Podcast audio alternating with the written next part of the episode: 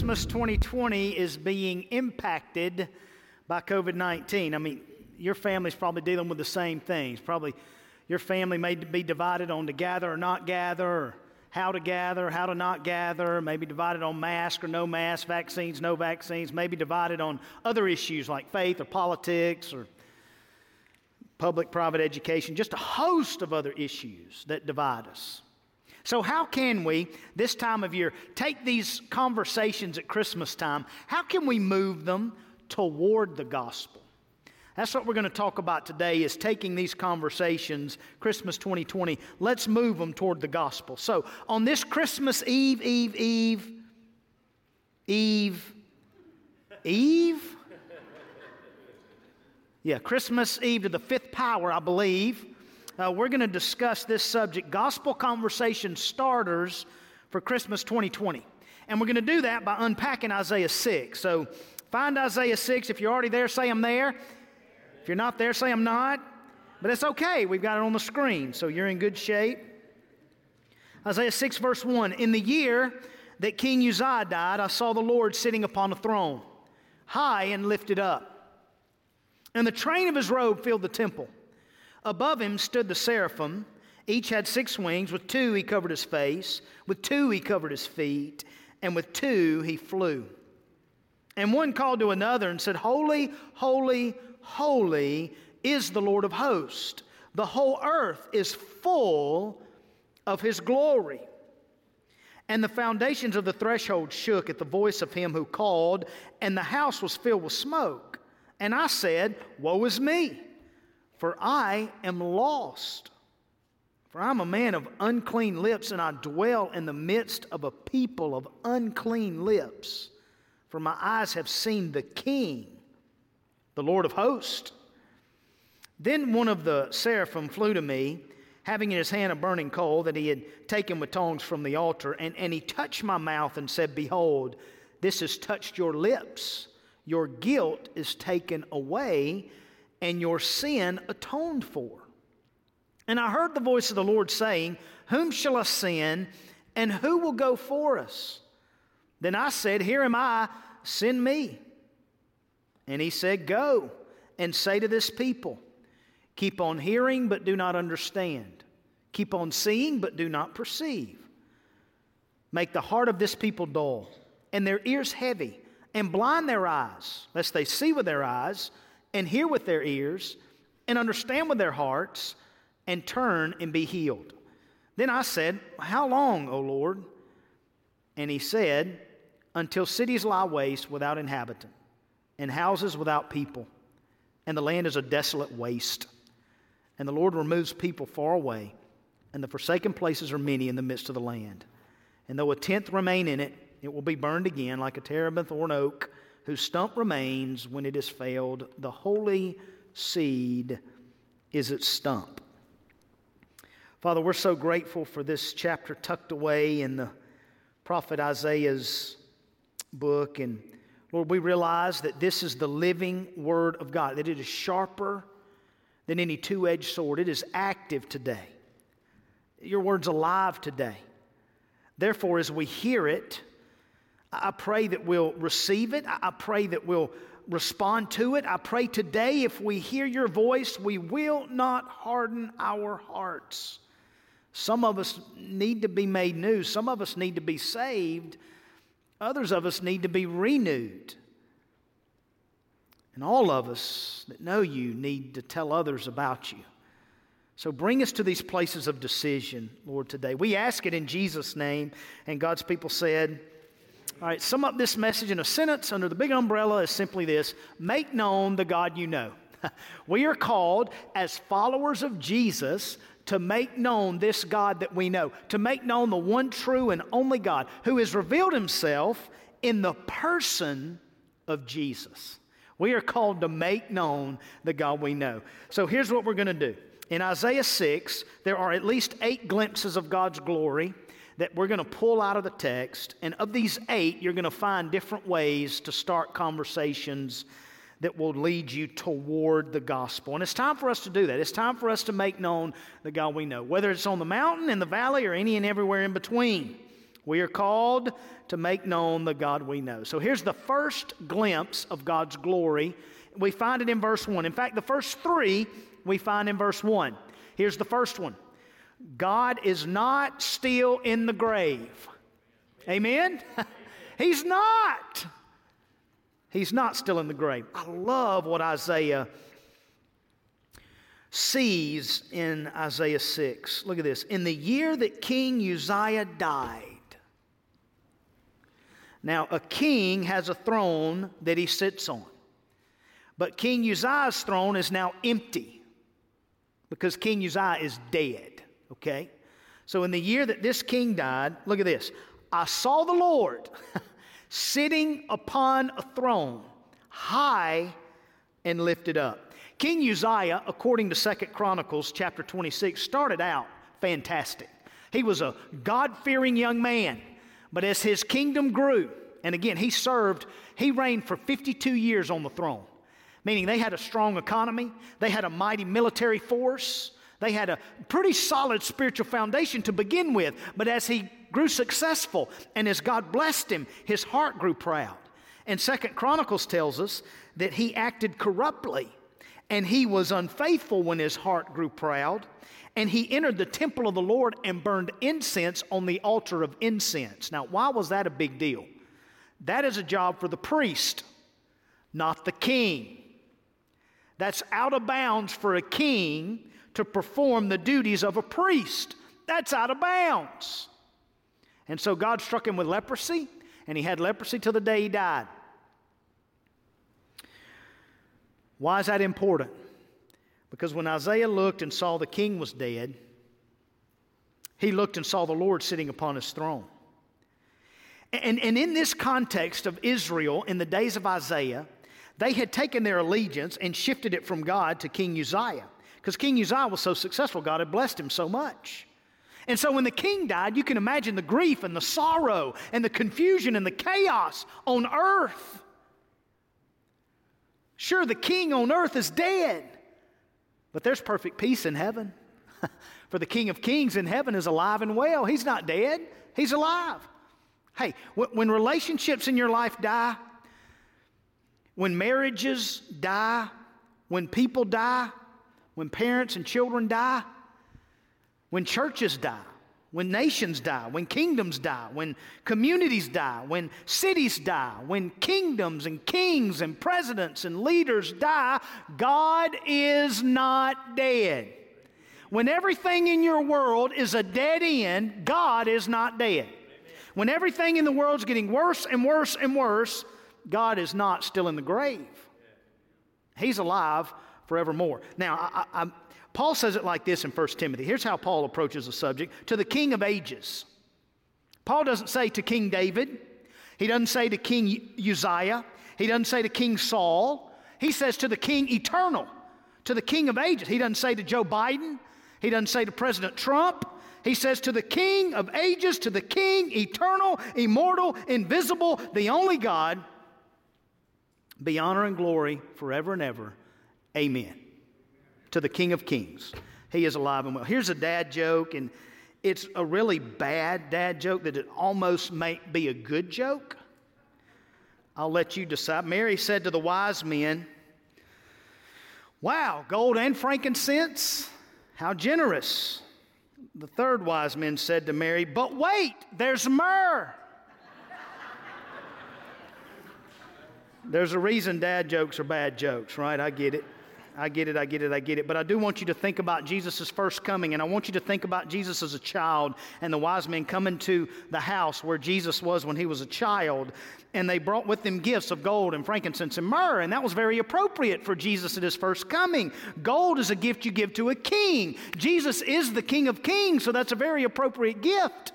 Frankincense is a gift you give to priests, not kings. That's why King Uzziah got in so much trouble because he went in the temple and performed a duty that the priest, not the king, is supposed to do. But giving frankincense to Jesus is an appropriate gift because Jesus is our great high priest. He's both priest and king. So those are appropriate gifts. The third gift is myrrh. And myrrh was used to prepare bodies for burial.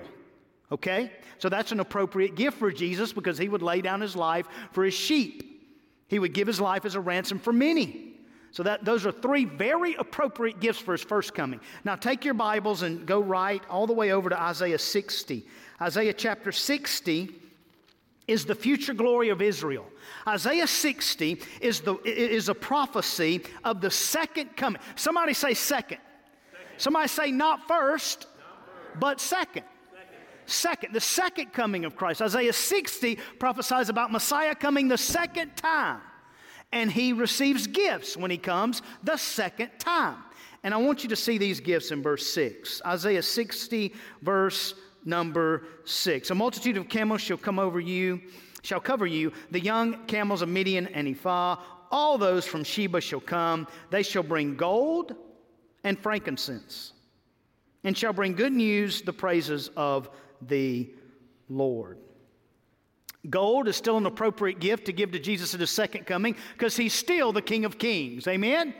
Frankincense is still an appropriate gift to give to Jesus at his second coming because he's still the great high priest. But myrrh is missing. Why is myrrh missing? Because, church, Jesus will never be buried again. Giving myrrh to Jesus at his second coming is a very inappropriate gift because he is not still in the grave. He's alive, and he's alive and well. And you can use this to take a conversation and turn it to the gospel. Let me give you an example. I was talking to a dad in our church the other day. He was telling me about his son who made a simple statement of faith at work. He was talking to a coworker about his great grandmother dying, and he just made a simple statement. It's terrible that my great grandmother died, but I know I'm going to see her in heaven one day. I mean, that's a simple statement of faith. I know I'm going to see her again in heaven one day. And let me tell you what God did with that statement. His coworker then made this statement. You know, I don't even know if I'm going to heaven. It, can the door get any more wide open than that? That, that's how you start a gospel conversation. You make simple statements of faith, the Holy Spirit takes it, throw the doors wide open. It's, it's not hard. It's not hard. It's not hard. How could this son of this dad make that statement? I know I'll see my great grandmother again in heaven because his great grandmother is not in the grave anymore because she put her faith in the God who is not still in the grave. He's not there. What a great glimpse of God in Isaiah 6. Here's the second one God is still good. Again, this is verse 1. So notice what he says. He sees the Lord. What is the Lord doing? He's sitting upon a throne. Okay?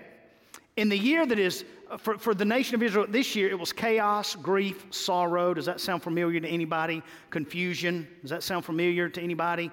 Tough year for that people of Isaiah when King Uzziah died. Yet who's still on the throne? The Lord's still on the throne. What a great word for us in 2020. It means God is sovereign. He is master. He is always seated on the throne. God's always in control. That means that even when you feel like you're in control, and even when everything seems to be in control, God is still in control. Even when everything seems to be out of control and you don't seem to have any control, God is still in control. He's in charge. Now, He doesn't directly make happen all that happens, yet He allows all that happens to happen. And He doesn't directly keep from happening all that does not happen, but He also allows all that does not happen to not happen. In other words, He's in charge, He's in control. Can you imagine all the evil that God has not allowed to happen this year? Just think, just ponder on that for a moment. Think about all the evil he is not allowed to happen. Here's what Paul said in Romans And we know that God causes all things to work together for good. To those who love God, to those who are called according to his purpose. Joseph said it like this You meant it for evil, God meant it for good. God can take anything, good, bad, ugly, indifferent, and work together for good. Why? Because he's good. He's still good. I know that this year has been a year that makes you think and say things like, man, I can't wait for 2021. I feel sorry for the 2021 calendar. I'm glad I'm not the 2021 calendar and carrying all that pressure. Talk about pressure to perform. Christ is still good even when the Christmas season is not good. Christ is still good when the 2020 calendar is not good. Christ is still good. And we don't need a new calendar. We don't need a new year. We need new hearts. We need to be made new. We need to be renewed. And Jesus is making all that new. Why? Because He's good. He's still good. So use that. When somebody talks about how bad 2020 has been, and, and don't dismiss it, say, yes, it's been tough, but then talk about what God has done that's been good in 2020. 2020 has not been all bad because God is still in control and He's all good. That's why it hadn't been all bad. So share a testimony of what God has done that's been good this year as you meet together over the next couple of weeks. Number three, God is still great. Again, this is verse one. God is still great. Uh, we see him seated on the throne. He's high and lifted up. And look at this, the end of verse number one. And the train of his robe filled the temple. A field means to make full, to be satisfied. The idea is of, abundance, of overflowing. The idea is to fill up the waters of the oceans. It's to be full, to make full. In other words, the regal robes of our resurrected Lord filled every nook and cranny of that temple. Every nook and cranny is filled with the train of his robe. Upstairs, downstairs, any stairs in between, filled with the train of his robe. That means this if every inch is already spoken for, that means that our God has no rival and he has no equal. There's no president, there's no dictator, there's no judge, there's no justice, there's no senator, there's no representative, there's no prince or prince or king or queen that rivals our God. There, there is no. He's, he's great. And he's still great. King Nebuchadnezzar knew that. Here's what King, Nebuchadnezzar said, the, you know, the great king of Babylon, Babylon the Great. Here's what this king said all the inhabitants of the earth are accounted as nothing. How about that? And he does according to his will among the host of heaven and among the inhabitants of the earth, and no one can stay his hand or say to him, What have you done? Wow. I was reading about King Louis XIV of France the other day. King Louis died 305 years ago. He died in 1715. And he reigned on his throne for 72 years. Can you imagine that? That's a long time. He had the most magnificent kingdom Europe had ever seen. He named himself the Great. He even coined the, the famous statement, I am the state. King Louis XIV of France coined that, that statement for himself. Great king, glorious kingdom, the most renowned kingdom in his day was King Louis XIV of France. Died in 1715, had a funeral.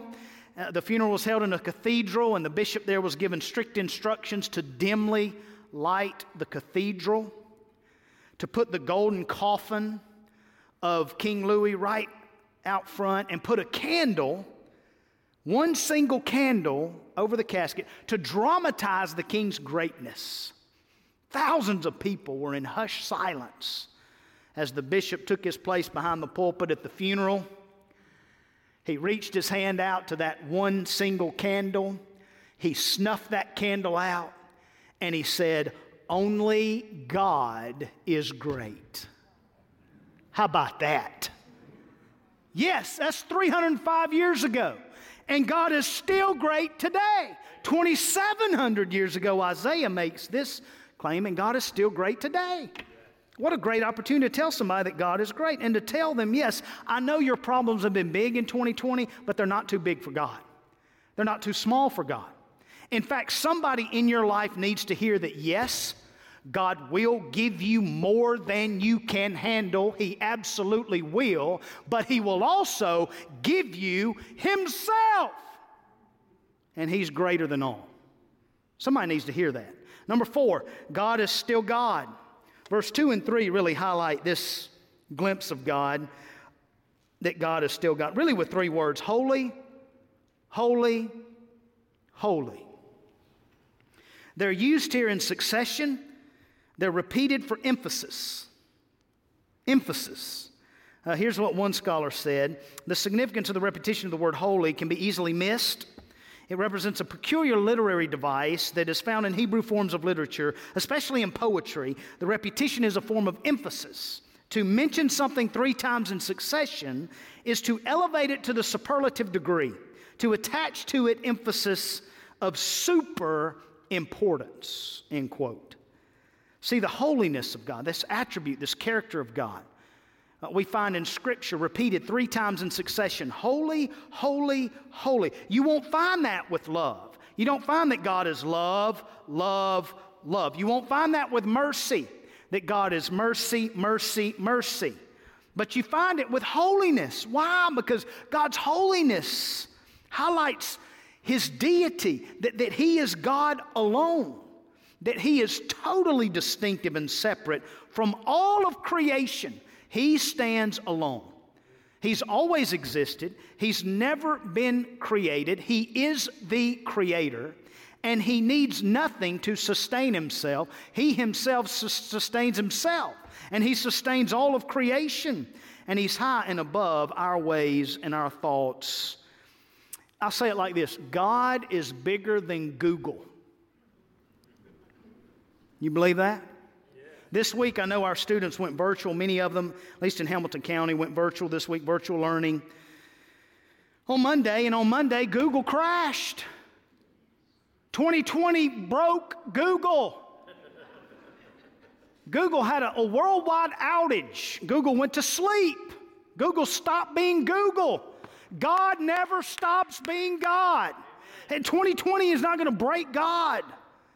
God is not pacing the throne room of heaven, wringing his hands, saying, Now what am I going to do? Let's call an emergency meeting and figure out what the next step is. That's not what he's doing. Yes, Google was not happy, happy, happy on Monday, but God is still holy, holy, holy today. That's who he this is who he is. He is God alone. And you can take that and talk and use that Google to start a conversation with somebody. Man, I was trying to virtual learn with my kids and Google crashed. You probably got your own story about that. And tell them, yeah, Google went to sleep, but our God, He never slumbers nor sleeps. And then share your testimony. It's easy to do this. This isn't hard. Number five, God is glorious. The end of verse 3. Look at the end of verse 3. The whole earth is full of His glory. Boy, is that an indictment on us or what? His glory is spilling out of heaven, it's overflowing out of heaven. From eternity to eternity, there is not enough of eternity to contain the glory of God. It just spills out everywhere. This means much for us. God forbid that we get so absorbed with our own ambitions of success and achievement, of, of, of, of bucket list vacations, of retirement, of accomplishments that we miss out on the glory of God in our daily lives. Let, let us not get so caught up in, the, in, in, in all the distractions and all this world throws at us that tries to get us to vie for our glory and not God's glory. Whether it be decorating uh, for Christmas or uh, whether it be securing our future with retirement or whatever it is, let us not lose sight of God's glory. There is no tree that has ever been decorated with more glory than the tree called Calvary. That's where the glory of the Lord, the wrath of God, and the, the sin of man, the wrath of God, the justice of God, the mercy of God, the grace of God, all meet at the cross. What glory we have in our Savior. And Isaiah says it like this the whole earth is full of His glory. It means there's no room for anybody else's glory. So, so here's how you get to that. How do I take that glimpse of God and start a conversation? Well, you're familiar with this question. You, you say this to people all the time. What do you do for a living? Or what do you do? Or, you know, that's an easy question. What do you do for a living? What do you do? Here's a follow up question to that one What are you living for? That's a totally different question. What are you living for? Well, I don't really know. I've never really thought about what I'm living for. Well, can I tell you what I'm living for? Sure. Bam, you're in there, just like that. Hey, let's use these glimpses of God's glory and turn conversations to the gospel. Number six, God is still gracious. Verse 4, 5, 6, and 7. Wow.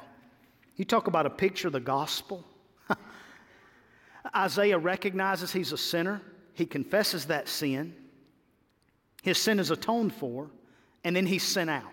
I mean, this is, this is the gospel right here. Look at this. Woe is me, he says, I'm a man of unclean lips. Immediately, when Isaiah saw who God is in all his holiness, he saw who he was in all his unholiness. And he recognized he was a sinner in need of a Savior when he saw God for who he truly is. He saw Isaiah himself for who he truly was. And he confesses his sin. He doesn't try to hide it. He says, I'm lost. I'm a man of unclean lips.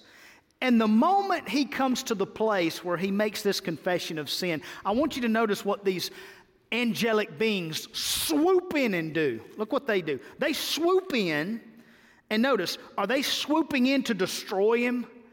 Are they swooping in to zap Isaiah off the planet? Are they swooping in to claw him to death? Or to grab him and carry him and drop him over the lake of fire? No, what do they do? Look at this. This is amazing. He confesses his sin, he recognizes the king, the Lord of hosts. And then one of these angelic beings in verse 6, he goes to the altar and he gets a burning coal. Now, I know that, that we've heard that, and the world tells us that Santa brings coal to children who are bad. But here's a burning coal that this seraphim picks up it's a picture of the ultimate sacrifice of Christ that God doesn't give coal to people who are bad. God takes the sacrifice, the burning coal, paying our sin. He takes our punishment upon himself in the person of Jesus. He doesn't punish the sin of those who put their faith in Christ. You may have consequences of sin, but sin is not punished. If you put your faith in Christ, Christ takes our punishment for us, not us. So, this burning coal is an example of the altar, the sacrifice, the cross of Christ, where Jesus laid down his life, and he touches this coal to his lips. His guilt's taken away, his sin atoned for. What a picture of grace. See, you can't work your way to heaven. You can't fight your way to heaven. You can try, but it's not going to work. You can try to fight your way to heaven like every third animal tried to fight their way onto Noah's ark. But God only took two by two, not three by three. You can't fight your way into heaven. It's only by grace that we enter in. Wouldn't you love to know that the gracious God has forgiven your sin today? Do what Isaiah does confess. See God for who He is. Realize who you really are and confess that sin today. What a gift, huh? What a gift. What better Christmas gift is, is there than this? You know, if, if any of you are looking for any last minute Christmas gift ideas for me, I have one. I would love for my name to be removed from the car warranty call list. That would be quite a blessing. I ask you this week to send in some Christmas gifts that some of your favorite from childhood. And man, we got hundreds of them, and they were all awesome. I don't have time to read them all, but I'll share a few. The most popular one was a bicycle or a bike. And some people would share, yeah, mine had a white basket, or mine was blue, or mine had this, or mine had that. And just a lot of bicycles, a lot of bikes. Uh, one, one, another popular one was Easy Bake Oven. That bring back any memories? Just think about these as you think about memories. Red Ryder BB gun, uh, Barbie dolls, of course, Cabbage Patch Kids. Anybody remember those? Or strawberry shortcakes? Or I'm sorry, I don't know this one. A Betsy Wetsy doll, circa 1957. Not sure about that one. Somebody put my cardboard kitchen set that my sister broke, and I bit her nose. How about that? Lite-Brites, I remember those. Evel Knievel stunt man. You remember that? A stunt cycle? Cap gun, Lite-Brite. I remember Lite-Brite. Greg House, my soul, we need to pray for him. Put Dallas Cowboys PJs. that was decades ago. Cowboys hadn't been good since then. David Crockett Fort. Somebody, I think Brad put a Walkman. Only time I got the hottest gift out there. This was not going to make some of you very happy. Jay Cutler, Vanderbilt jersey, Christmas 05, after Vandy beat Tennessee for the first time in 22 years. May not like that one. Somebody put hot pink inflatable furniture, and then in, in, in quotations, it was, a very, it was very big in the 90s, like kind of justifying that. Uh, somebody found a gift, you know, after you wrap everything and you clean up all the paper, and then there's another gift you didn't know about, kind of like finding the, the waffle fry in the bottom of the Chick fil A bag. Good gift. And then this one, that, somebody sent in a picture. They went so far as send a picture, and Roy Rogers outfit, boots, and double six shooters. Look at there. How about that, huh? So ask someone this Christmas. Just ask, hey, what was a favorite gift you got as a child? What's been your favorite Christmas gift? And then share yours, and then share, hey, can I tell you about the greatest gift that's ever been given? In fact, the king of rock and roll, Elvis Presley, said this about the king of kings. He said, It's no secret what God can do. What he's done for others, he'll do for you. With arms wide open, he will pardon you. God is still gracious. He's still pardoning. Number seven, God's missionaries are still going. Verse 8, 9, and 10. I want you to look at the question Jesus asked Whom shall go for? Whom, whom shall I send, and who will go for us? This is God's missionaries are still going. Why? Because God is still sending. That's why they're still going. Isaiah is saved. Look what happens. Isaiah, his sins atoned for, and then he's sent. to be saved is to be sent. You are either a missionary or you are a mission field. There's nothing in between that. he was saved, he's sent. And he's told to go and say, and then you, you can read in verse 11, 10 and 11, it, it's a very grim picture that the Lord is painting here of, of what happens when we hear the word and we reject God, we don't listen to Jesus, we harden our hearts when we hear his voice. And it's, it's amazing to me that, that we're afraid of offending everybody except Jesus. We don't care if we offend Jesus, we just don't want to offend anybody else.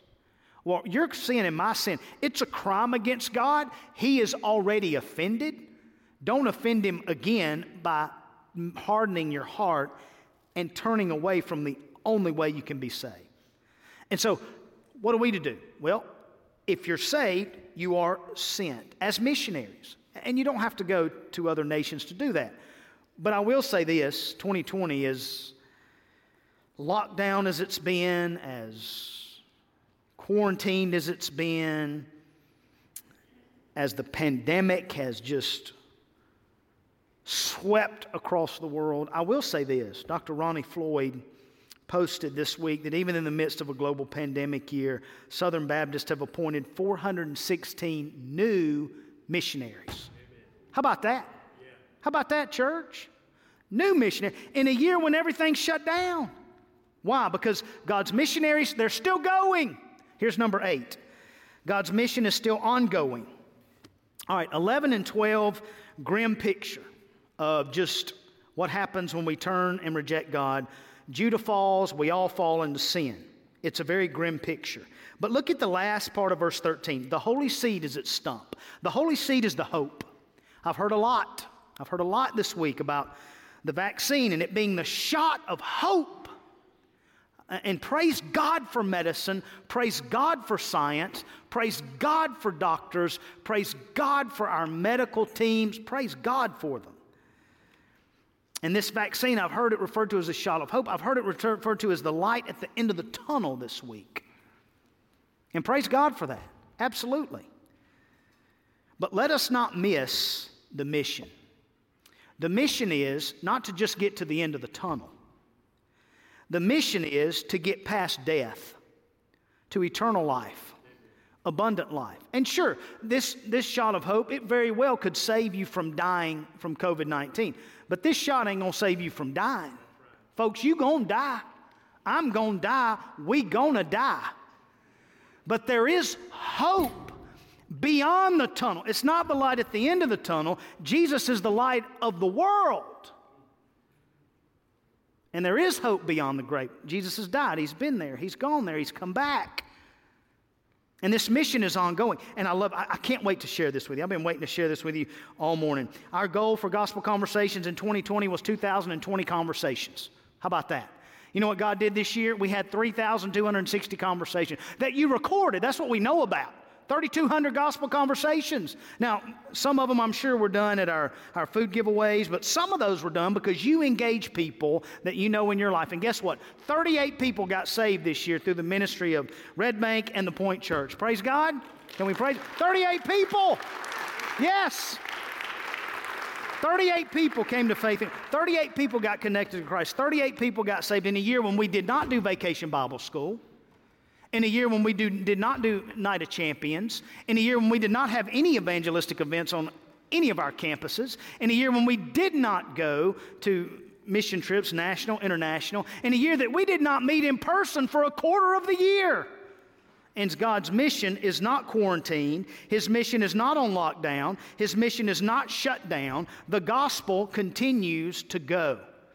God's mission is ongoing. And so use that. And we're not done. Tomorrow, we need your help. We need you here at 2 p.m. tomorrow in the gym to pack some bags of food. We're giving away 1,500 bags of food on Tuesday at 8 a.m. We'll start.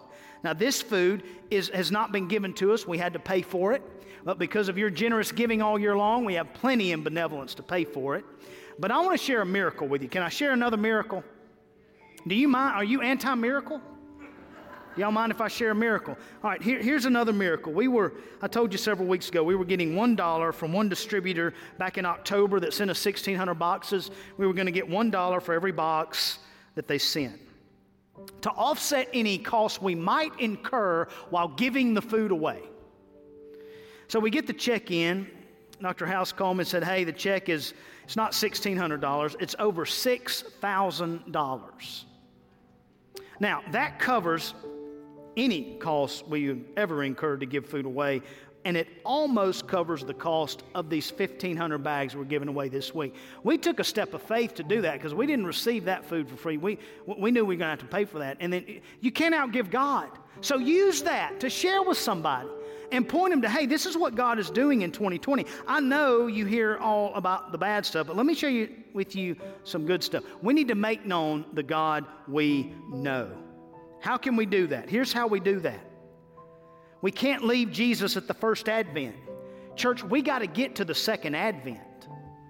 We can't leave Jesus in Isaiah's birth announcement as the sovereign son. We got to get Jesus to the death announcement in Isaiah of Jesus as the suffering servant. We can't leave him in a cradle on the hay. We got to get Jesus to the cross on the hill. We can't leave Jesus exiting the womb. We got to get to Jesus' exit from the tomb. We can't leave him resting in the city of David. We got to get Jesus to resurrecting from the city of the dead. Christmas is about the gospel. Don't leave Jesus in that baby bed in Bethlehem. Get him to the criminal's cross on Calvary's hill. Lay him in the grave. Bring him forth alive. For Christmas is all about the gospel. Christmas is about not missing the Christ. Don't miss Christ this Christmas. And don't miss the mission to share him this Christmas. Amen? Would you stand with me?